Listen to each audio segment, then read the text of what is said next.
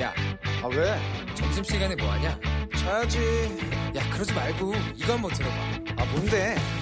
지금 당장 라디오를 켜봐 나른한 오후 깨울 시사 토크쇼 모두가 즐길 수 있고 함께하는 시간 유쾌하고도 신나는 시사 토크쇼 오태훈의 시사본부. 네, KBS 라디오 오태훈의 시사본부 2부 시작하겠습니다. 청취자 여러분들의 참여 기다리고 있습니다. 샵 9730으로 의견 보내주시면 되고요. 짧은 문자 50원, 긴 문자 100원, 어플리케이션 콩은 무료로 이용하실 수 있습니다. 팟캐스트와 콩 KBS 홈페이지를 통해서 다시 들으실 수 있고 유튜브에서 KBS 일라디오 혹은 시사본부 이렇게 검색하시면 영상으로도 만나실 수 있습니다. 주말 동안의 이슈를 정리하고 또 이번 주 가장 눈여겨볼 소식을 살펴보는 시간 시사 구말리 출발하겠습니다. 이현종 문화일보 논설위원 나오셨습니다. 안녕하십니까? 네, 안녕하세요. 예, 그리고 임병식 전 국회 부대변인 자리하셨습니다. 안녕하십니까? 예, 안녕하세요. 예. 주말 동안의 이슈 정리하고 이번 주 눈여겨볼 소식 말씀드렸습니다만 이번 주라고 하면 또 신년이 또 포함되어 그렇죠. 있고 네. 또 아마 국회는 오늘로 거의 뭐 마지막 국회가 되지 않을까 싶은데요. 조금 전에 12시쯤이었죠. 어, 올해 아 내년 2020년 신년 특사가 발표가 됐습니다. 어, 일반 형사범, 양심적 병역 거부 사범, 선거 사범 500 아, 5,100여 명을 내일자로 특별 사면 감형 복권 조치했다고 밝혔고 이 선거 사범에 대한 대규모 특별 사녀 사면은 2010년 이후 9년 만이라고 합니다. 이번 사면 규모라든가 뭐 면면은 어떻게 보시는지부터 여쭙겠습니다. 이현정 논설위원께서 먼저 말씀해 네. 주시죠. 어, 문재인 대통령 취임 이후에 지금까지 사면이 이제 두 차례 있었지 않습니까? 2018년 신년에 한 번 있었고요. 또 그리고 지난 3일절에 이제 3일절 100주년 기념으로 한 번 있었죠. 특히 이제 이 사면권과 관련해서 문재인 대통령이 굉장히 좀 엄격하게 행사하겠다. 네. 좀 자제하겠다 뭐 이런 입장들을 밝혔기 때문에 그동안 사실 사면에서 정치인들 사면은 거의 제외되어 왔습니다. 아까 말, 앵커 말씀하신 대로 2010년 이후에 사실은 이 정치인들에 대한 사면은 이제 처음으로 이루어진 것인데요. 이번에 보면 눈에 띄는 인물이 일단 이광재 전 강원지사가 네. 일단 이번에 이제 사면 복권이 됐죠. 어, 또 광노현 전 서울시 교육감, 또 한상균 전 민주노총 위원장, 또 신지호 전 새누리당 의원이 이제 복권이 됐습니다. 뭐 이분들 같은 경우는 어, 이광재 전 지사 같은 경우는 2011년도죠 벌써 박연차 어, 당시 사건 때 그때 징역 6개월에 집행유예 1년을 받았는데요. 이 복권이 안 됐었어요. 음. 그래서 사실 선거 출마를 못해서 왔거든요. 나머지 분들도 마찬가지입니다. 이게 복권이 안 돼서 아까 말씀드린 2010년 이후에는 한 번도 복권된 적이 없기 때문에 이 보통 이제 선거법 사범 같은 경우는 10년 동안 이게 그 피선거권을 행사하지 못합니다. 네. 그러니까 그러다 보니까 결국은 이제 그동안 못 행사하다가 거의 뭐 10년을 다 채워서 어떤 면에서 보면 이제 복권이 된 것인데 아무래도 내년 총선을 좀 겨냥해서 했다고 할 수 있는데 이번에 보면 눈에 띄는 건 일단 어 그동안 뭐 이 복 사면 복권론이 나왔던 이제 한명숙 전 국무총리 네. 또 이석기 전 의원은 이제 제외가 됐습니다. 음.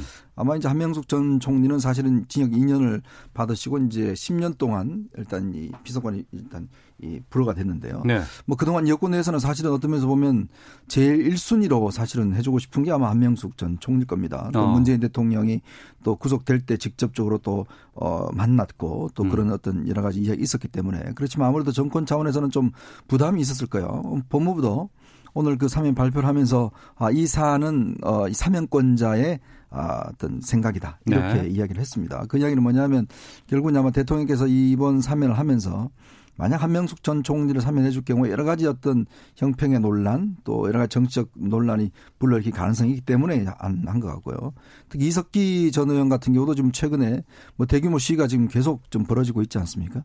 근데 이분이 이제 징역 7년을 선고받았거든요. 네. 그리고 한 6년째 지금 복역 중입니다. 어. 어, 그런 걸로 보면 이석기 의원의 사면 같은 복권 같은 경우는 아무래도 이제 내부에 좀 이념 논쟁을 불러일으킬 가능성이 있습니다. 음. 특히 뭐 종북 논란이라든지 이런 것들을 불러일으킬 수 있기 때문에 좀 이런 정책으로 부담되는 두 분을 제외한 나머지는 좀 이렇게 어느 정도 좀 시간이 지난 분들 특히 이분 중에 같은 경우는 뭐 돈 받은 혐의로 된 분들은 다 제외했어요. 그러니까 주로 선거 정치자금 사면 이런 게 했기 때문에 뭐 그런 측면에서는 이제 오랜만에 이루어진 사면이라고 할 수가 있겠습니다. 네. 임병식 부대변인께서는 이번 사면 어떻게 보셨습니까? 음, 말씀하셨듯이 대체적으로 공감을 하는데요. 첫째는 가장 보면은 장기간 그 피선거권이 박탈됐던 분들부터 이제 구제하는 게 보이는데요. 예. 앞서 말씀하셨듯이 지금 이 18대 총선, 20, 2010년 지방선거, 그러니까 굉장히 시기적으로 9년, 10년째 되는 분들부터 일단 구제를 한 셈이고요. 어. 지금 시점에서 가까웠던 18대, 19대 대선이라든지 19대, 20대 총선, 또 지난해 지방선거 때 선거사법은 다 이번에 제외를 시켰거든요. 이제 그런 네. 점에서 볼 때 장기간 피선거권을 행사하지 못한 그 정치인들에게 선거권을 자 행사할 수 있도록 좀 길을 터준 게 좀 보이고요. 음. 두 번째는 이제 정당 간에 좀 균형을 좀 맞춘 게 보이는데 아, 신지호 새누리당 의원이라든지 공선진 전 새누, 한나라당이죠 이분은 한나라당 네. 의원들 쉽게 말씀드리면은 보수 우익 진영에 있는 의원들도 같이 포함을 시킴으로써 음. 진보하고 좀 균형을 좀 맞췄다는 게 좀 눈에 띄고 있, 있습니다. 그리고 이제 아, 선거사범 267명을 제외하면 대부분 이제 5,114명이 이제 규모가 많은데요. 대부분이 네. 뭐냐면은 일반 형사범들입니다. 무슨 뭐 음주운전도 있고 가벼운 교통사고도 있고요. 또 양심적 병역 거부자들 이런 분들 같은 경우는 어떻게 보면 이제 어, 불가피하게 이게 그 어, 사면복권이 지연이 되면서 일상생활에 지장을 좀 많이 받았던 건데 이런 분들을 좀 구제함으로써 일상생활에 좀 편의를 좀 도모할 수 있도록 좀 배려하지 않았나 싶고요. 네. 어, 한명수 총리 이석기 전 통합진보당 의원 같은 경우는 아까 이현종 의원께서 말씀하셨듯이 아마 대통령이 그런 심중에서 이번에 배제하지 않았나 좀 추정을 해보고 있습니다. 음, 알겠습니다. 국회 상황으로 바로 넘어가겠습니다. 오늘 오후 6시입니다. 아, 본회의 시작되면 공수처 설치법 표결할 방침인데요. 아, 그동안 4 플러스 1 협의체에서 나온 원안이 있고 또 여기에 대해서 이제 이탈표 나올 가능성도 지금 제기되고 있는 상황입니다. 그리고 바른미래당 권은희 의원의 수정안이 지금 또 발의가 돼 있는 상황이고요. 어떻게 전망하실지 두 분 먼저 임명식 부대변인께서 좀 전망해 주시죠. 음, 공수처법이 처리되는 데는 문제가 없을 것 같습니다. 왜 그러냐면 첫째는 이제 4 플러스 1 공조 체제를 통해서 네. 선거법이 어떻게 처리되는가 저희들이 한번 봐왔지 않습니까? 이제 수적 우위가 148석만 어, 확보를 하게 되면은 그 처리가 되는데 네. 지금 이탈표가 일부는 있을 것으로 좀 예상을 하고 있거든요. 이미 예. 뭐 주승용 의원이라든지 박주선, 김동철 이런 분들은 뭐 반대 의사를 표시 피력을 했기 때문에 네. 아마 반대 표를 던질 텐데 그렇다 하더라도 아, 4 플러스 1 공조 체제가 가지고 있는 그런 굳건한 음. 이미도 선거법을 처리하면서 소수 야당의 아, 이익을 좀 들어준 셈이 됐거든요 민주당에서 그래서 네. 아마 이제는 이제 소수 야당에서 민주당의 이제 그 공수처 현안에 대해서 이제 협조를 해야 될 시기이기 때문에 그걸 감안해 볼 때 크게 저는 음 문제 없이 통과될 걸로 보고 있고요. 두 네. 번째는 네. 공수처가 갖고 있는 의미를 볼 때 이게 민 민주당의 사활을 걸고 현 정부 들어와서 가장 그 주력을 했던 게 이 공수처 법안이거든요. 문재인 대통령이 공약 1호이기도 하고 음. 또 공수처 법안이 갖는 의미를 비춰볼 때 아, 모든 법안은 시대 요구에 부응을 해서 이게 나, 오는 건데 공수처 법안은 우리 검찰권이 지나치게 과대하고 아, 기형적으로 행사돼 왔다는 점을 우리 국민들이 아, 가지고 있고요. 그래서 네. 이것을 국민들이 좀 통제할 필요가 있다는 필요성을 느꼈고 이런 필요성 때문에 공수처법이 처리가 되는 거기 때문에 이런 국민들의 요구를 감안해 볼 때도 공수처법이 통과되는 데는 크게 무리가 없지 않을까 이렇게 전망을 하고 싶습니다. 네. 이현정 논설위원께서는요? 지금 이제 변수는 남아 있는 게 이제 권은희 의원안에 대해서 이제 한국당 의총에서 어떤 결정을 내리느냐. 네. 만약 여기서 이제 지금 권은희 안 같은 경우에 이제 지금 기소심의위원회 구성하는 거 하고요. 음. 또 그다음에 이제 공수처에는 수사권만 주는 거. 예. 그다음에 이제 기소권은 이제 검찰에 그대로 있는 것들. 뭐 이런 것도 좀 다릅니다. 그런 안을 만약에 이제 지금 이4 플러스 원의 대항 체제로 일단 안을 수정안을 냈거든요. 음. 원래 왜 그러냐면 이게 수정안이 먼저 처리하게 돼 있어요. 네. 그럼 수정안이 만약 가결돼 버리면 그다음 안건은 의미가 없어져 버리죠. 예. 이제 그렇기 때문에 이제 지금 수정안이 올라가 있고 그 수정안을 지금 오늘 표결을 한 다음에 먼저 하게 되는데 그럼 정리를 하면 오늘 본회의가 열리면 표결을 들어간다 그러면 공수처법 관련해서 그렇죠. 권은희 의원이 제출한 수정안이 먼저 표결이 들어가고 예. 이것이 부결이 돼야 그 다음에 4 플러스 1 협의에서 합의한 원안이 음. 아, 표결에 붙여지는 거고요. 네. 예. 거기에 이제 문제는 지금 한국당하고 일부에서 이걸 무기명 투표로 하자. 권은희 의원 안에 네. 대해서. 왜냐하면 이게 이제 그 국회 의결의 방법이라는 게 무기명과 기명 투표가 있는데요. 네. 보통 이제 우리가 일반 안건은 다 기명으로 합니다. 네. 근데 이제 인사와 관련된 안만은 이제 무기명으로 하게 돼 있어요. 네. 근데 일반 안건도 예를 들어서 국회의원 5분의 1이 발의를 하거나 그다음에 이제 의결을 통해서 사실 무기명을 할 수도 있어요. 네. 근데 만약에 이게 지금 바른미래당도 지금 무기명을 요구를 하고 있고 음. 요구 이런 요구가 받아들여진다면 이건 상당히 변수가 될 수가 있죠. 네. 왜냐하면 지금 여당뿐만 아니라 야당 내에서도 사실은 이 법이 너무 과도하다라는 비판이 많이 있거든요. 음. 그러면 자유한국당이 지금 이제 이 전체 재석원이 295명인데 자유한국당 전체가 참석을 하고 네. 그리고 이제 여기서 이제 이 148석만 넘으면 의결이 되거든요. 그러면 지금 대충 표 계산을 해보면 그 자유한국당 의원들이 전원이 동의한다는 차원에서 보면 141석이 확보가 될 수가 있어요. 권은희 아니. 자유한국당 플러스 그렇죠. 뭐 나머지 등등 하면 음. 뭐. 현재 이제 뭐 의사를 표명하신 분들 비당권파 네. 바른미래당이라든가 네. 의사를 표명하신 예, 분들 예. 표를 합하면 141석이 돼요. 근데 여기에 또 무기명으로 하면 예를 들어 음. 민주당에서 이탈표가 나올 수가 있죠. 네. 그리고 뭐 검찰 출신 그렇죠. 의원들이 좀 있다고 뭐 금태섭 의원이나 네. 뭐 이런 분들 같은 경우는 할 수 있으니까 만약 그분 그런 분들이 만약 무기명 투표할 경우에는 이제 그 반대표를 던지게 되면 자칫하면 뒤집어질 수도 있는 가능성이 있어요. 음. 그 지금 제가 알기로는 여당 내에서는 그런 상황에 대비를 해서 어, 또 다른 수정안을 또 준비해야 되는 거 아니냐는 이야기가 있습니다. 그러니까 권은희 안을 좀 더 추가 어, 조합을 한다든지 해서 만약 이런 시나리오가 이제 통과가 되게 되면 잠시만요. 새로운 법안을 또 지금 당장 수정안을 그렇죠. 왜냐하면 올릴 수도 있다. 지금 네. 이제 권은희 안 말고 4 플러스 원 안에서 예. 그래서 우리 문제가 된 24조 2항을 뺀다든지 24조 2항이라고 하면은 바로 검찰에서 수사하고 있는 것에 그렇죠. 대해서 바로 공수처에 통보를 해야 된다. 예. 그다음에 아니면 이제 권은희 안 중에서 일부를 같이 이제 넣어서 음. 그 어떤 수정안을 만들어서 그러면 또 그게 수정안이 될 수가 있는 거거든요. 예. 이제 그런 변수는 남아 있습니다. 어. 근데 지금 이제 뭐 여당 내에서는 그냥 밀어붙여도 의석은 뭐 될 것이다. 그리고 예. 기명 투표를 하게 되면 의원들이 공개적으로 반대하기는 어려울 것이다. 음. 근데 지금 유성엽 어, 어, 대한신당 어, 대표 같은 경우는 자기는 둘 다 찬성표를 던지겠다 이렇게 공적 입장을 발표를 했어요. 예. 그러니까 뭐냐면 권은희 안에도 찬성표를 던지겠다는 거예요. 그러면 지금 대한신당도 지금 곧 의총이 열리거든요. 그럼 대한신당도 의견, 뭐 어떤 의견을 모으게 되면 그런 거에 따라서 좀 변수는 있습니다. 음. 그렇지만 현재로 봐서는 뭐 통과될 가능성은 저는 여전히 뭐 높은 게 아닌가 그렇게 보여집니다. 네. 새로운 수정안 상정 시나리오까지도 전망해 주셨는데 여기에 대해서는 임병식 부대변인께서 어떻게 보십니까? 네, 뭐 수정안이 이제 표, 표결에 통과가 되면 이제 원하는 자동 이제 파기가 되는 거거든요. 그래서 예. 원안이 됐던 수정안이 됐던 어쨌든 공수처법은 의결이 되는 겁니다. 음. 다만 원안에서 일부 이제 야당에서 요구하는 것들 구체적으로 이제 권은희 의원 중심으로 해가지고 이제 수정안이 들어가 있는데요. 네. 일부 좀 합리적인 게 좀 보이긴 합니다. 예를 들어서 아, 수사를 인지했을 때 뭐 공수처에다 통지하는 건데 물론 이제 그 공수처하고 다른 수사기관들하고 중복 수사 우려를 좀 막기 위해서 공수처 설립 목적이 본래 취지가 고위공직자 범죄를 수사하는 전담 기구이기 때문에 네. 이게 수사가 자꾸 뭐 검찰에서 따로 하고 경찰 따로 하고 한 면에게 중복이 되기 때문에 공수처에서 일원하겠다는 취지인데도 음. 불구하고 야당에서 그걸 문제를 지금 삼고 있으니까는요. 일본 이제 수정안이 이제 반영이 되면은 이제 그런 부분이 조정이 되겠죠. 그리고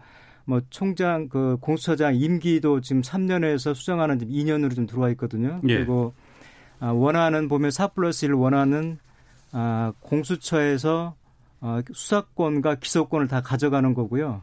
지금 수정하는 듯 보면은 수, 수사권만 공수처에서 갖고 기소권은 검찰에서 갖겠다는 건데 저는 이게 너무 이제 야당이 좀 과대 포장한 게 좀 없지 않아 있는 게 뭐냐면요. 네.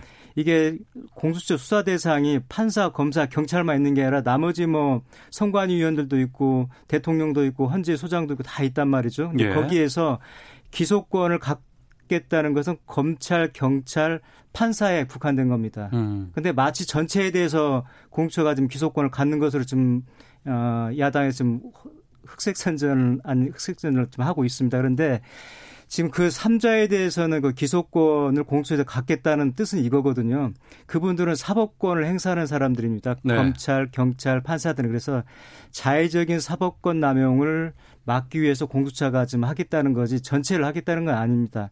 다만 그렇다 하더라도 권은희안이 수정안이 의결이 되던 어, 4 플러스 1의 원안이 되던 공수처는 통과된다는 점에서 일부 미세한 조정은 있습니다만은 사법개혁, 검찰개혁이라는 큰 틀은 그대로 진행되지 않을까 싶은 그런 기대가 있습니다. 음, 알겠습니다. 지난 4월 패스트 트랙 그 여러 논란 속에서 어, 세 가지 법안들이 지금 이제 연말 맞아서 지금 처리가 네. 좀 임박해 있는 상황입니다. 선거법은 통과가 됐고요.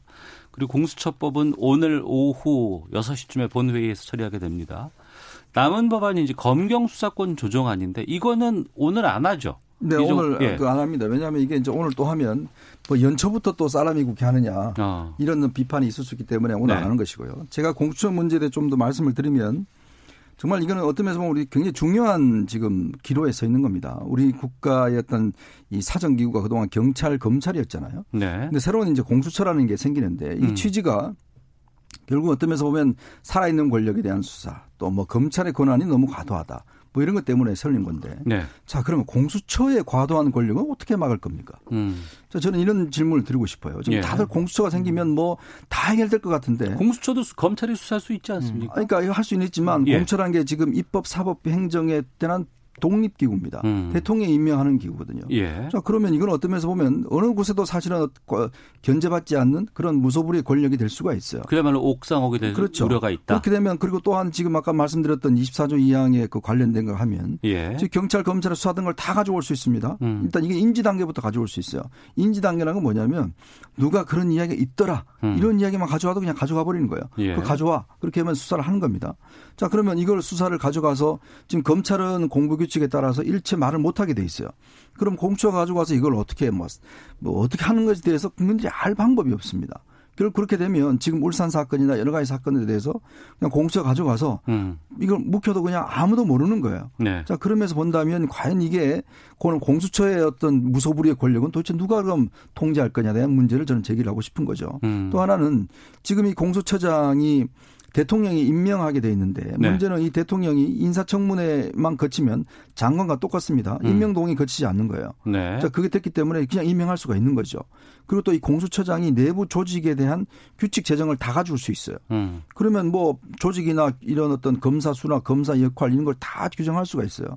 그러니까 굉장히 막강한 권한을 가지게 됩니다. 네. 그러면 사실은 공수처장이 어떻게 하느냐에 따라서 굉장히 달라질 수가 있는 거죠. 그렇다면 과연 그러면 대통령이 임명하고 그다음에 5년 이상의 수사 경력 있는 사람들은 다 검사로 임명시켜 주는데 그럼 거기에 민변 출신이나 뭐 세월호 특조위 등등 이런 분들이 막 과반에 들어가서 예를 들어서 야당에서 지금 걱정하는 그거 아니겠습니까? 특히 예를 들어서 야당에 대한 문제만 집중적으로 하면 그럼 어떻게 할 것이냐 견제를 음, 네. 이런 문제가 분명히 제기되는 거거든요. 저는 음. 그래서 이게 제도란 게 한 번 만들어지면 없애기 굉장히 어렵습니다. 네. 그리고 이게 과연 어느 나라에 이런 제도가 있습니까? 음. 저는 한번 따지고 싶어요. 도대체 이게 이런 제도가 있는 나라가 어디 있는지. 예. 저는 그래서 이건 정말 신중하게 마지막까지도 저는 고려해봐야 된다는 생각이 듭니다. 여기에 대해서는 임병식 부대변인께서 아, 저는 조금 다른 견해를 좀 가지고 있습니다. 예를 예. 들어서 지금 세 가지 정도로 말씀을 드리고 싶은데요. 어, 지금 공수처의 견제가 안 된다 그러는데 지금 보십시오. 울산 사건 무마했다 그래가지고 또 유재수 그 뭐 감찰 무마했다 그래가지고 지금 검찰에서 어, 국무총리실은 뭐 당연하고요. 뭐 개인 주택부터 해가지고 청와대까지 압수수색하는 마당인데 과연 검찰이 그때 우려대로 지금 야당에서 우려하는 것처럼요. 공수처에서 수사를 인지를 해가지고 뭉겠다. 검찰이 가만히 있, 겠습니까 당연히 그때도 청와대 압수수색하고 무마한 사람들 다 잡아들여야 되는 거죠. 그래서 그건 지나치게 과도한 우려다는 말씀 좀 드리고 싶고요. 또 두 번째는 이게 정권 교체가 정권이 유한한 게 아니고 무한한 게 아니라서 언제든지 정권 교체될 가능성이 있습니다. 네. 예를 들어서 지금 야당이 곤욕을 치르고 있는 선거법이라든지 아니 국회 선진화법이라든지 패스트트랙 같은 경우가 아, 지금 야당이 여당일 때 자신들이 주도해서 만들었었거든요. 예. 그때 만들 때는 이게 자신들한테 부메랑이 될 거라고 생각을 못 했겠죠. 음. 마찬가지로 지금 여당이 공수처법을 뭐 유리하다고 좀 통과를 주도를 하겠지만은 이게 정권 바뀌면 또 자신들한테 다시 부메랑이 돌아올 수 있다는 것을 저희들이 이제 봐야 되고요. 예. 마지막 하나는 예. 그 공수처장 그 장을 견제할 수가 없다는 사실상 비토권이 거부권이 야당한테 있습니다. 일곱 명 중에서 여섯 명이 찬성하면 추천할 수가 있는데 네. 야당 몫이 두 명이기 때문에 야당이 한 명만 틀어버리면 안 되는 거거든요. 그래서 사실상 거부권은 아, 야당에게 있다는 말씀을 좀 드리고 싶습니다. 알겠습니다. 이현종 문화일보 논설위원 임병식 전 국회 부대변인과 함께 시사구말리 말씀 나누고 있는데요. 아, 뉴스 듣고 와서 선거법 어떻게 처리됐는지 국회 본회의 통과 내용들 좀 정리해서 말씀드리는 시간 갖도록 하겠습니다. 추미애 법무부 장관 후보자가 국회 인사청문회에서 검찰에 대한 민주적 통제를 강화하겠다고 밝히고 장관 취임 후 현재 수사팀에 대한 검찰 인사를 단행할 것인지에 대해서는 언급할 사안이 아니다라며 답변을 피했습니다. 청와대는 오늘 발표한 특별 사면과 관련해 이광재 전 강원지사는 5대 중대부패 범죄인 뇌물죄에 해당하지 않아 이번 특별 사면에 포함된 것이라며 정치적 고려는 전혀 없었다고 밝혔습니다. 자유한국당은 문재인 대통령이 단행한 특별 사면과 관련해 서민부당 경감은 허울일 뿐 선거를 앞둔 내편 챙기기, 촛불 청구서에 대한 결재가 이번 특사의 본질이라고 비판했습니다. 더불어민주당이 당원 자격 심사위원회를 열고 부동산 투기 논란으로 사퇴한 김의겸 전 청와대 대변인의 복당을 허용했습니다. 올 10월 보수단체의 광화문 집회에서 폭력 행위를 주도한 혐의를 받는 한국 기독교 청년합회 대표회장 전광훈 목사의 구속영장 실질심사가 내일 열립니다. 지금까지 헤드라인 뉴스 정원나였습니다. 이어서 기상청의 송소진 씨 연결합니다. 미세먼지와 날씨 정보입니다. 지금 수도권을 중심으로 초미세먼지 농도가 나쁨의 기준인 35 마이크로그램을 조금 웃돌고 있습니다. 그 밖의 지역은 보통 단계를 보이고 있는데요. 수도권에 지금 비가 오고 있고 앞으로 찬바람이 강하게 불면서 대기 확산이 원활해져 농도가 차츰 떨어지겠고 내일은 전국의 공기가 깨끗할 전망입니다. 다만 내일 강추위가 찾아오겠습니다. 중부지방과 전북 지역을 중심으로 오늘 오후 한때 곳곳에 비가 내린 뒤 찬 공기가 밀려 내려오겠고요. 내일 아침에는 서울이 영하 10도, 대전 영하 9도, 대구 영하 6도까지 뚝 떨어질 전망입니다. 때문에 지금 전국 대부분 지방에 한파특보가 발표된 상태고 강추위는 새해 첫날까지 이어질 전망입니다. 현재 서울의 기온은 5.6도입니다. 미세먼지와 날씨 정보였습니다. 이어서 이 시각 교통 상황을 KBS 교통정보센터 공인혜 씨가 전해드립니다. 네, 이 시각 교통정보입니다. 비가 내리며 서울 시내 오후 정체가 평소보다 일찍 시작됐습니다. 또 이곳 여의도 의사당대로에서는 집회로 교통 통제도 이루어지고 있는데요.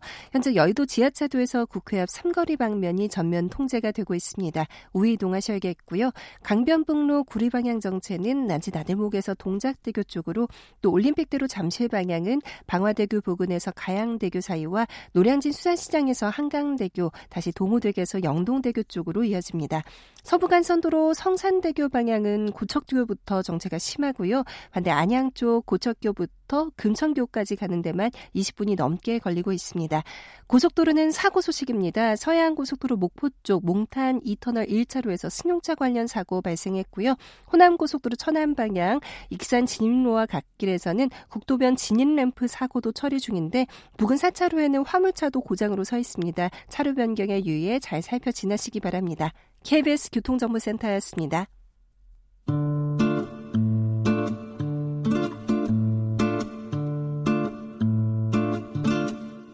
오태훈의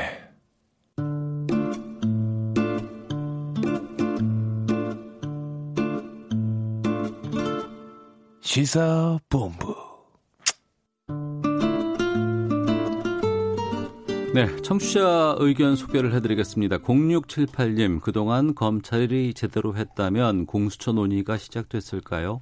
국가에는 다양한 기관이 존재합니다. 서로 견제해가면서 공수처 운영할 수 있습니다. 라는 공수처 찬성의 입장 보내주셨고 4867님은 그동안 논의가 많았지만 공수처가 설치되지 않았던 것도 이유가 있지 않을까요? 수사, 수사권, 기소권을 다 가진 새로운 권력 등장해서 또 다른 문제가 생기지 않을까 걱정입니다라고 우려의 의견도 보내주셨습니다. 이현정 문화일보 논설위원 임병식 전 국회 부대변인과 함께 이번에 선거법 이야기 좀 짚어보도록 하겠습니다. 국회 본회의 통과했습니다. 준연동형 비례대표제가 도입되는 선거법이 통과가 됐는데요. 달라진 선거제도 두 분께서는 어떻게 보시는지 임병식 부대변인께서 먼저 말씀해 주시죠. 아무래도 이제 예견했던 것처럼 소수 정당이 많이 출연할 수 있는 토대가 좀 만들어질 것 같습니다. 그래서 네. 어, 물론 이제 부작용도 없지 않아 있는 게 너무 지나치게 많은 뭐 소수 정당이 난립할 때 아, 그래도 어느 정도 보면은 연, 대라든지 정책이라든지 법안을 통해서 연대를 통해서 가능한데 너무 많아질 때는 좀 문제가 될 것 같습니다만 어쨌든 지금까지 득표율에 비해서 과도하게 의석을 가져갔고요. 또 득표율에 비해서 아, 낮게 가져갔던 이런 것들은 약간 보정이 좀 될 것 같고요. 음. 무엇보다도 이제 거대 정당 둘이서 어떤 짬짬이를 통해서 그동안에 법안도 처리를 하고 예산도 했던 것들에 대한 제동이 좀 걸릴 거라. 네. 그래서 아, 이제는 이제 연정이 일상화될 거라는 것을 저희들이 좀 가정해 볼 수가 있는데요.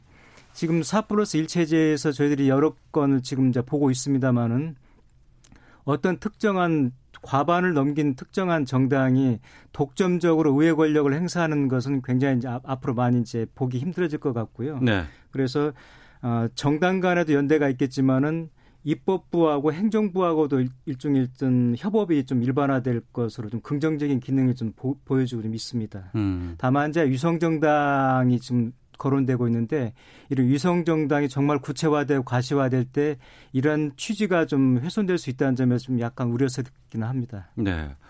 이현정 소위원께서는 글쎄요, 저는 이제 이게 그동안 제가 국회를 오랫동안 이렇게 쭉 봐오면 우리가 대통령제잖아요. 예. 대통령이 어떤 면에서 책임 정치를 해야 되는데 그렇다면 사실 이제 그 대통령제 효율 장점은 좀 효율성이 있습니다. 아무래도 일사불란하고요. 그 뭔가 그래도 해결되는 게 있어요. 우리가 그러니까 법안 처리율이 보면 그동안 쭉 많이 높아왔었는데 지금 이번 20대 국회 같은 경우는 거의 30%도 안 되는 상황이죠. 저는 그게 왜 그러냐 자세히 연구를 해보면 한편으로 보면 20대 국회는 좀 다당제이지 않습니까? 바른미래당 그전에 국민의당, 바른당 뭐 이렇게 있었듯이. 네. 그러니까 그러다 보니까 결국은 권력에 참여하지 못하면서 음. 그러니까 국회 내에서의 어떤 면에서 보면 이제 이합 집산과 이런 것을 하다 보니까 네. 결국은 아주 모양새가 참 이상한 모양새가 돼버린 거예요. 그러니까 그런 것들이 실제로 4 플러스 원이라는 아주 이상한 형태의 지금 연대가 형성이 되는 것이고 그럼 여기서 어떤 정치적 거래가 충분히 일어날 수 있는 것이고 그러면 네. 다른 당들 큰 당들을 배제한 즉 어떤 면에서 꼬리가 몸통을 흔들어 버리는 그런 현상이 나타날 수가 있는 거거든요. 어. 자 그러면 예를 들어서 앞으로 그러면 이제 이 21대 국회가 형성이 된다면 지금 이 제도 하에서는 충분히 지금 현재보다 많은 당들이 아마 국회에 들어올 겁니다. 의석이 두 석, 세 석까지는 정당들이 들어올 거예요. 그러면 이제 이들이 캐스팅 보트를 행사를 하면서 어떤 정책에 대해서 흔들 경우에 저는 과연 지금보다 과연 이 저 법안 처리 높아질까? 저는 상당히 부정적이에요. 음. 거의 되는 게 없을 거다라는 네. 생각이 솔직히 합니다. 예. 왜냐하면 또 여당도 여당대로 책임 정치를 할 수가 없어요. 자기들이 하던 하던 정책을 어떤 식이든지 변형을 시켜야 되고 음. 여러 당들이 어떤 면에서 보면 합의할 수 있는 게 하자면 또 이 예산이나 등등에 있어서 많은 또 저는 짬짬이가 있을 수밖에 없다 보는 거죠. 그만큼 효율적인 정치가 이루어질 수 없다는 거. 차라리 우리가 내각제면 그나마 정치적 연정이 형성될 수가 있고 권력에 참여할 수가 있는데 네. 권력에 참여하지 못하면서 어떤 면에서 보면 캐스팅 보트만 행사하겠다. 음. 이런 식으로 되면 이런 정당들은 책임감이 굉장히 떨어지거든요. 그럴 경우 이걸 어떻게 하겠느냐. 지금 여기다가 이제 비례정당까지 나옵니다. 예. 예를 들어 비례정당이 하나가 아니라 둘이 될 수 있고 세 개 될 수가 있어요. 그럼 결국은 이게 어떤 면에서 보면 예전에 알바니아 같은 경우는 뭐 여섯 개, 뭐 네 개, 뭐 이렇게 비례정당이 됐거든요. 그러면 이 비례정당과 그다음 모당의 관계라든지 이런 것들이 굉장히 혼란스럽게 진행될 수가 있다는 거죠. 그 저는 좀이 초유의 실험입니다. 음. 이게 어느 나라도 이런 제도는 실험해 본 적이 없어요. 네. 그러니까 결국은 대통령제 하에서의 준연동형 비례대표제를 하는 거는 우리가 유일할 겁니다. 음. 자 이렇게 됐을 경우에 과연 21대 국회 정치가 어떻게 될까 저는 굉장히 부정적으로 보고 있습니다.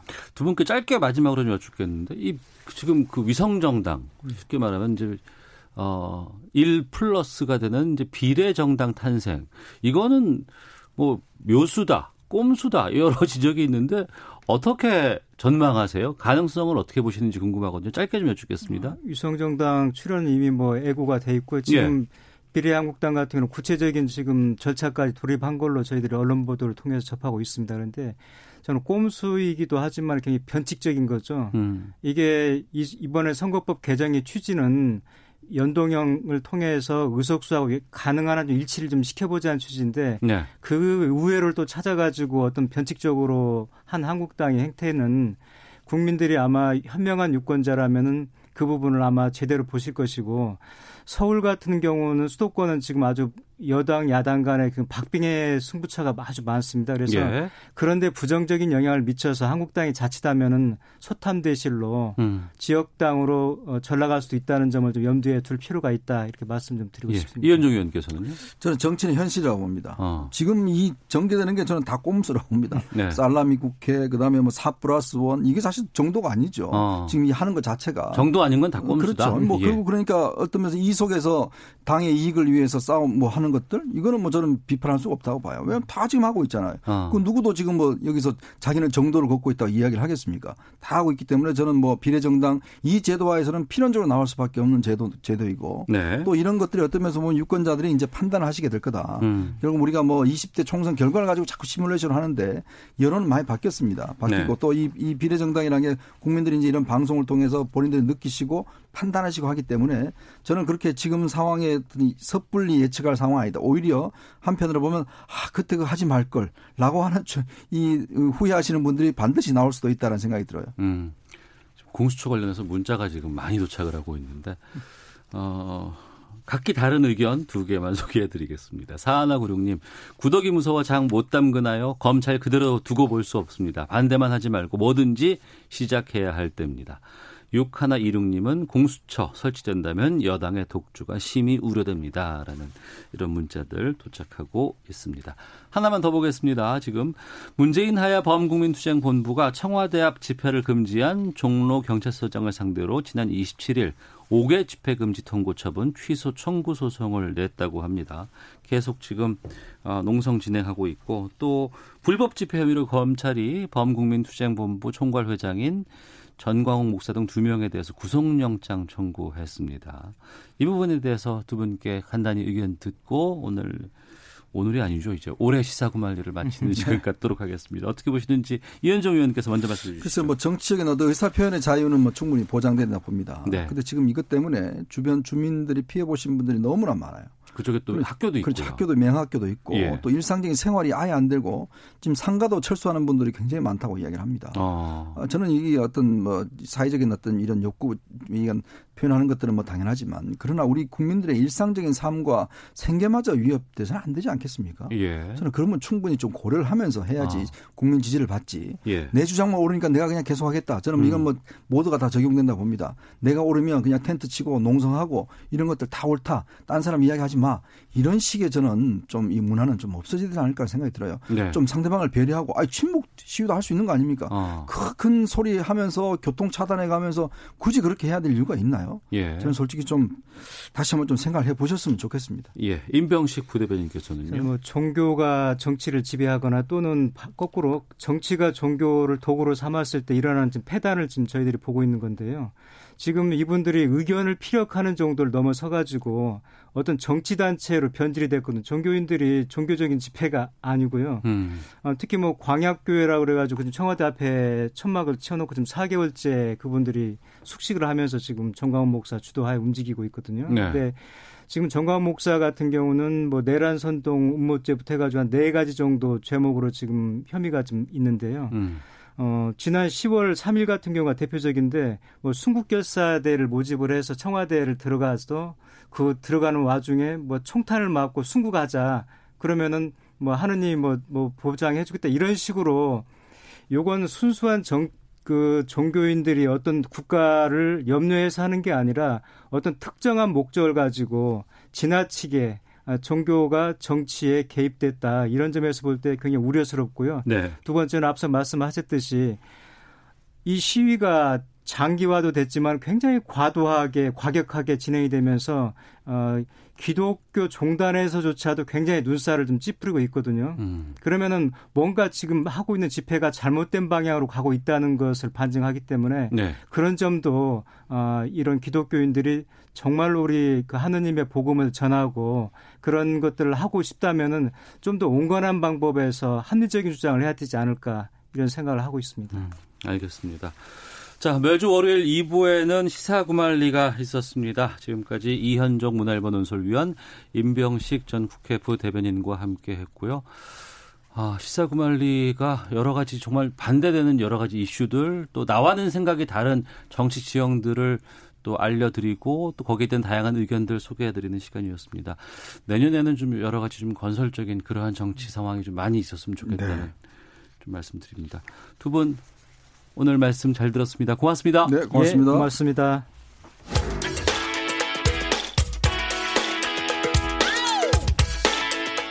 오태훈의 시사본부는 여러분의 소중한 의견을 기다립니다. 짧은 문자 50원, 긴 문자 100원의 정보 이용료가 되는 샵 9730, 우물정 9730번으로 문자 보내주십시오. KBS 라디오 앱 콩은 무료입니다. KBS 라디오 오태훈의 시사본부. 지금 여러분은 대한민국 라디오 유일의 점심 시사 프로그램을 듣고 계십니다. 네, 1시 40분 지나고 있습니다. 우리나라를 둘러싼 치열한 외교 상황을 명쾌하게 정리하고 분석하는 시간입니다. 외교 전쟁. 아, 외교부 전략기획관 지내셨습니다. 마상윤 가톨릭대 국제학부 교수와 함께 말씀 나눠보겠습니다. 어서 오세요. 네, 안녕하십니까. 예. 아, 노동당 전원회의가 북한에서 계속해서 지금 이어지고 있습니다. 토요일 날 네. 시작돼서 일요일 어제도 있었고 지금도 네. 지금 시작되고 있는 상황이잖아요. 그렇죠. 여기에서 나온 메시지들 구체적으로 어떤 것들이 나왔는지 또 이것이 어떤 영향을 갖고 있는지를 좀 여쭙겠습니다. 예, 우선은 그 노동당 전원회의가 금년도에 두 번째 열리는 거거든요. 원래 1년에 한 번 정도 열리는 거 아닌가요? 뭐 지금 김정은 체제 이후에 보게 되면 1년에 한 번 정도가 평균적으로 열렸는데요. 네.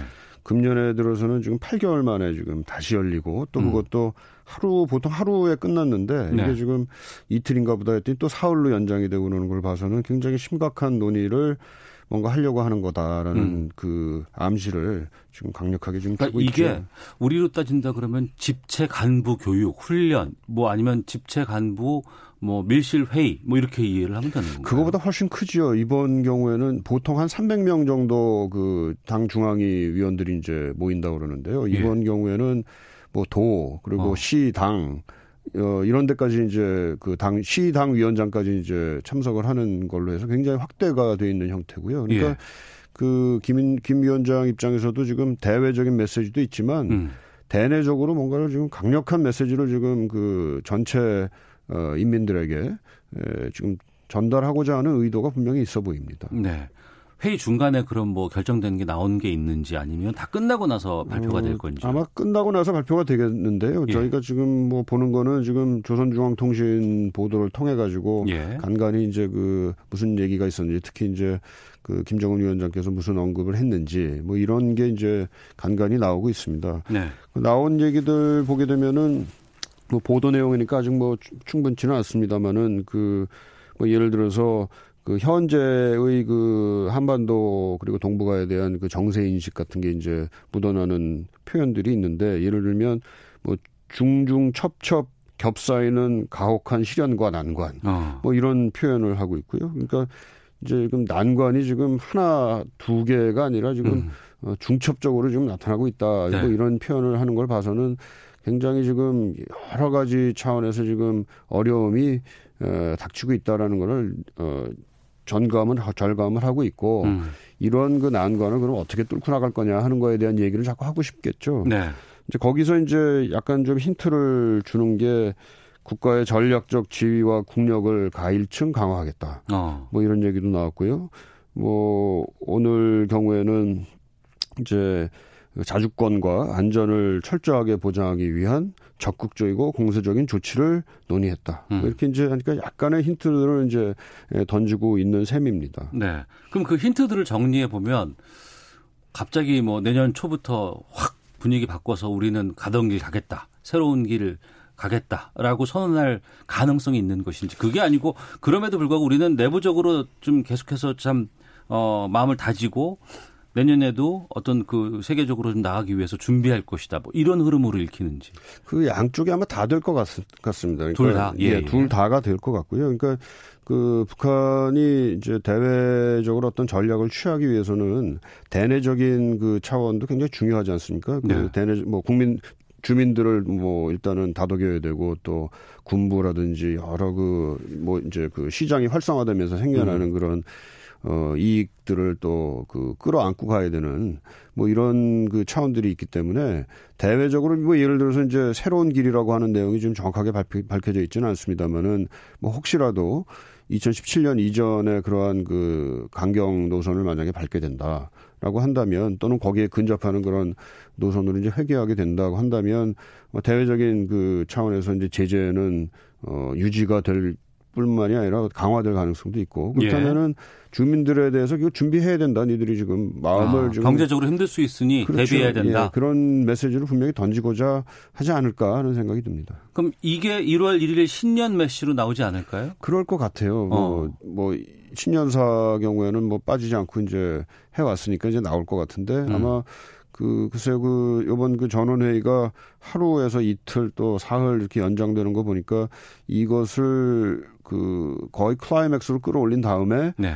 예, 신년사의 그 내용을 어, 담아서 그 말하자면은 그 어, 부, 북한 이제 그 노동당의 그 집합적인 집단적인 의지를 담은 음. 뭐 그런 형태의 그 성명 같은 거를 아마 지금 신년사에 담으려고 지금 그러고 있는 거 아닌가 그런 음. 생각이 좀 듭니다. 네.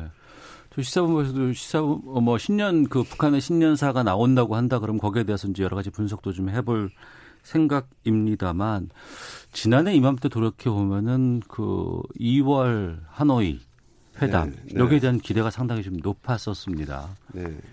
근데 지금 상황으로 1년 지난 시점에서는 그것이 다 지금 어그러지고 가는 것이 아닌가 싶은 마음이 드는데 내년도 비핵화 협상은 어떻게 전망하세요?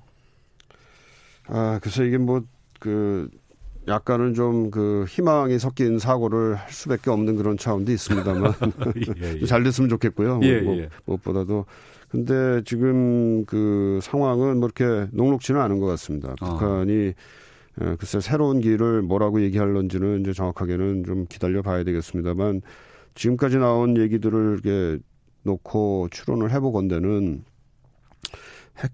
그 비핵화를 위한 이제 미국과 협상을 이제 안 하겠다라는 어, 그런 선언을 하지 않을까 싶고요. 아, 그렇게 되면 북한과는 아, 북한이 미국과는 더 이상 협상 없다. 협상 안 하겠다. 그러니까 아. 그 협상 중단을 뭐, 뭐, 사실 뭐 지금도 거의 협상이 안 되어 왔기 때문에 뭐 그, 렇게 새로울 건 없습니다만 그러네요. 예, 예, 예, 예. 그, 그렇지만은 그 공식적으로 이제 어.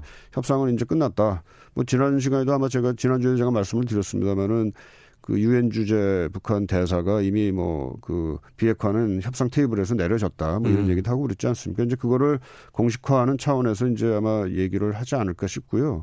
그렇게 되면은 그 비핵화가 어젠다에서 당장의 그 협상 어젠다에서 내려오니까 그 거기에 역행하는 네. 뭐 기존의 그 핵 무력을 건설하고 또 향상시키고 뭐 이런 그 활동들을 조금 더 본격적으로 할 음. 가능성이 있겠죠. 예. 그리고 그, 동시에 예. 이제 하나 또 말씀을 드릴 수 있는 게 이제 그 아까 그 잠깐 그 대주민 메시지 같은 걸 말씀드렸습니다마는 또 기, 기존에 지금까지 또 계속 얘기가 되고 있는 게 이제 자력갱생이거든요. 음. 자력갱생하겠다. 그러니까 그 제재를 유지하더라도 우리가 그걸 뭐 이기고 어 스스로의 힘으로 경제 사회주의 경제 건설을 계속 해나가겠다. 네. 뭐 이런 얘기가 또 이제 나오겠죠. 음. 북한이 봤을 때 가장 어려운 것이 미국의 불확실성이 아닌가 싶습니다. 왜냐하면 미국은 지금 트럼프 대통령이 재선에 도전을 할 수밖에 없는 시기고 그게 어떻게 결론이 날지에 따라서 북한의 여러 가지 시도가 달라질 수밖에 없잖아요. 네. 이 북미 간의 비핵화 협상에 대해서도 좀 말씀해 주신다 그러면 어떻게 전망할까요? 글쎄 뭐 아무래도 그 미국 대통령 선거가 변수가 되긴 할 텐데요. 네. 그 지금 그 미국 조야의 분위기를 보면은 글쎄요 얼마 전에 그, 그 미국의 소리 방송에서 뭐 엊그저께로 기억합니다만은 미국 민주당 그 유력 대선 후보들이 네. 에, 북핵 문제와 관련돼서 어떤 입장을 취하고 있는가 하는 거를 뭐 정리해서 보고한 그런 보도가 하나 나온 게 있더라고요. 어. 그걸 한번 읽어보니까 예. 어, 상당히 민주당의 유력 후보, 뭐, 조 바이든이라든지 뭐 여러 후보들도 어, 북한과의 협상을 외교적인 협상을 중요시하고요. 음. 또 물론 이제 그 동맹국들 또 관련국들과의 국제적인 공조도 어, 강화하겠다 뭐 이런 얘기를 하고 있고요. 그리고 물론 지금 트럼프 대통령 경우에는 김정은 위원장과의 어떤 개인적인 그 레벨에서의 그 외교를 상당히 이제 그 내세우고 있는 측면이 있는데요. 네. 어, 그것보다는 조금 더 그 시스템적으로 가겠다라는 의지는 보이지만 음. 그 글쎄요 뭐 북한을 인게이지를 계속해서 하겠다라는 의지는 뭐 민주당 그 유력 주자들도 음. 어, 내비치는 것 같아요. 네. 어, 물론 또 이제 재선 그 가능성 이제 트럼프 대통령의 재선 가능성도 여전히 지금 상당히 높은 차원이고요. 그래서 음. 그런 면에서 보자면은 미국이 물론 이제 대선 기간 중에는 북한 문제에 얼마나 신경을 쓸 수 있느냐 하는 그런 의문은 좀 남아 있지만 네. 아, 그럼에도 불구하고 대북 정책에서 미국이 취할 수 있는 그 길이라는 거는 뭐 어느 정도는 그래도 예측 가능하지 않은가 이런 음. 생각은 듭니다. 음, 알겠습니다. 자, 외교 전쟁 가톨릭대 마상윤 국제학부 교수와 함께 말씀 나누고 있는데요. 아, 그러고 보니까 올해 외교 전쟁 마지막 시간입니다. 하나의 중요한 외교 이슈도 좀 짚어볼까 싶은데 마 교수께서 외교부에서 전략기획관 지내시기도 했었어요. 예, 예, 외교 전략기획관이었습니다. 예. 우리 정부의 외교 올해 좀 평가해 본다 그러면은 어떻습니까? 글쎄 뭐 제가 외교부에서 나온 지 얼마 안 돼서 뭐 그 스스로의 거를 같이 평가를 해야 되는 입장이 돼서 좀 어렵습니다만은 네. 그 우리 상황이 그 환경이 굉장히 어려워진 측면이 있는 것 같습니다. 우선은 어. 그 작년 2008년도 2018년도에 그 북한 관련된 굉장히 그 희망찬 그런 그 시그널들이 많이 있었는데 통일된다 그랬었어요.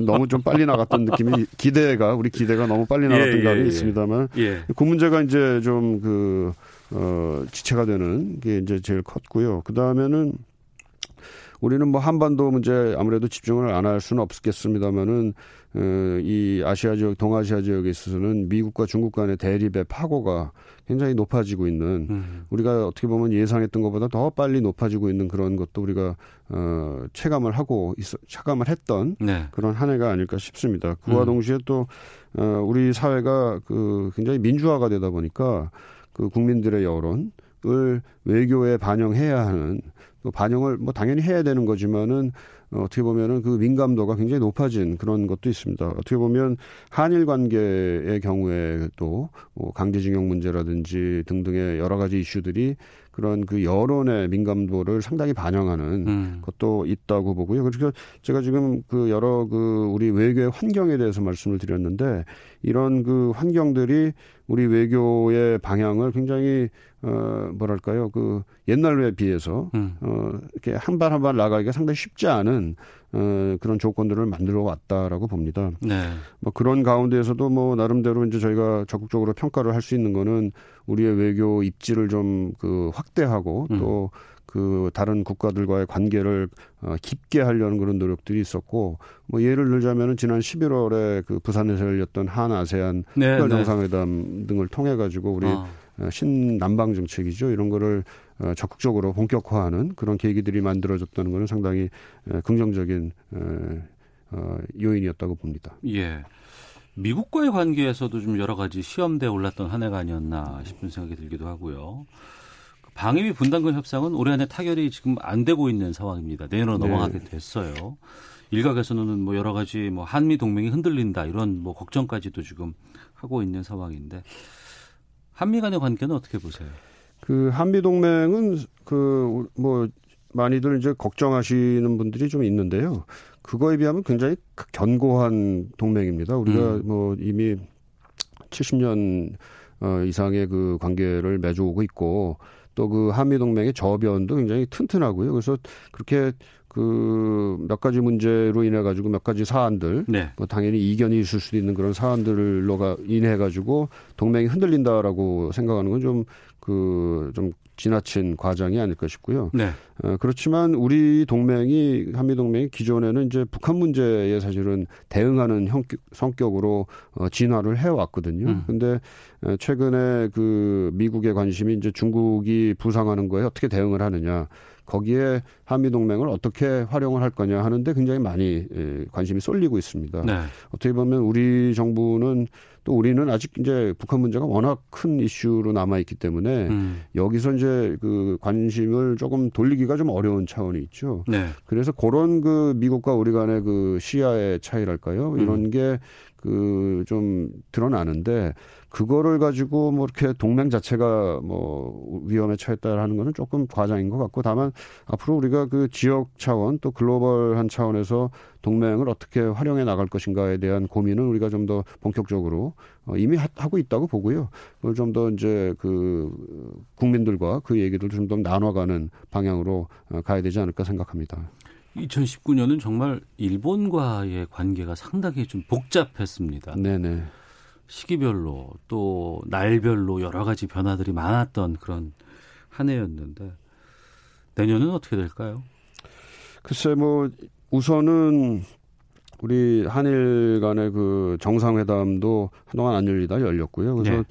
어, 일단의 그 뭐랄까요 그 해결을 향해 가는 방향에서의 그 단초는 좀 마련하지 않았나 아. 싶고요. 그리고 뭐 일단 그 우리 정부 당국 간의 수출 규제 문제라든지 이걸 그 풀기 위한 그 실무 접촉들이 지금 일어나고 있지 않습니까? 예. 이런 걸 통해 가지고 뭐 예를 들어서 지금 일본이 수출 규제하는 그 이유로서 대한 수출 규제의 명분으로서 뭐 전략 물자가 이제 북한으로 넘어가는 거 아니야? 뭐 이런 등등의 음. 이제 그 문제 제기를 했는데 네. 그게 그렇지 않다라는 걸 우리가 만약에 이제 보여주게 되면 뭐 그 일본으로서도 그런 수출 규제를 뭐 전체적으로 풀지는 않는다 하더라도 부분적으로라도 어, 풀지 않을 수 없는 아마 그런 음. 상황이 되지 않을까 싶고요. 그렇게 예. 되면은 조금 조금씩 그런 진전이 일어나고 또 어, 정치 지도자 레벨에서도 한일 관계를 어느 정도 유지해야 되겠다. 또 그걸 통해서 그 동북아 지역에서의 안정 그리고 또 어, 대북 문제를 접근하는 데 있어서의 그, 어, 뭐랄까요, 그 국제사회의 의견을, 어,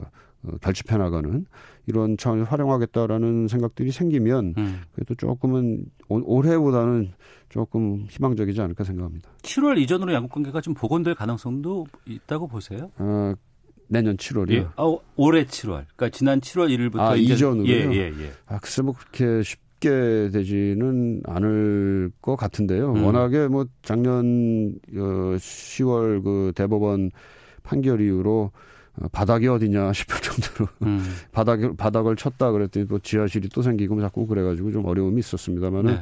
이제 조금씩은 이제 반등하고 있지 않을까 이렇게 반등해야 되지 않을까 이렇게 생각합니다. 네, 30초 정도 남았는데 네. 그럼 2020년 우리 정부에 가장 필요한 외교 전략은 무엇일지 조언을 하신다. 아, 30분 동안 무슨 말씀 드릴지 모르겠습니다만 우선 외교라는 게 뭐 상대가 있는 거니까요. 그 예. 우리의 이익도 우리가 당연히 지켜나가야겠지만 상대방의 이익이 뭔지를 좀 잘 헤아리고 음. 그래서 공동의 이익을 잘 찾아가고 그걸 공동의 이익의 공간을 확대하는 그런 노력이 어, 외교에서 상당히 필요합니다. 또 우리 그 대, 내부적으로도 우리가 외교를 통해서 국익을 실현한다 그러는데 국익이 뭔지에 대해서는 또 사람마다 또 집단마다 생각이 그렇죠, 다를 수 다르죠. 있거든요. 예. 그 그런 그 공동의 그뭐 이익, 이익에 대한 개념이랄까 이런 걸 좀 그 합의를 만들어가는 과정이 좀 시작됐으면 좋겠습니다. 알겠습니다. 외교 전쟁 가톨릭대 마상현 국제학부 교수와 함께했습니다. 오늘 말씀 고맙습니다. 네, 고맙습니다. 새해 복 많이 받으시고요. 네, 새해 복 많이 받으십시오. 예. 자, 시사본부 마치겠습니다. 내일 뵙겠습니다. 안녕히 계십시오.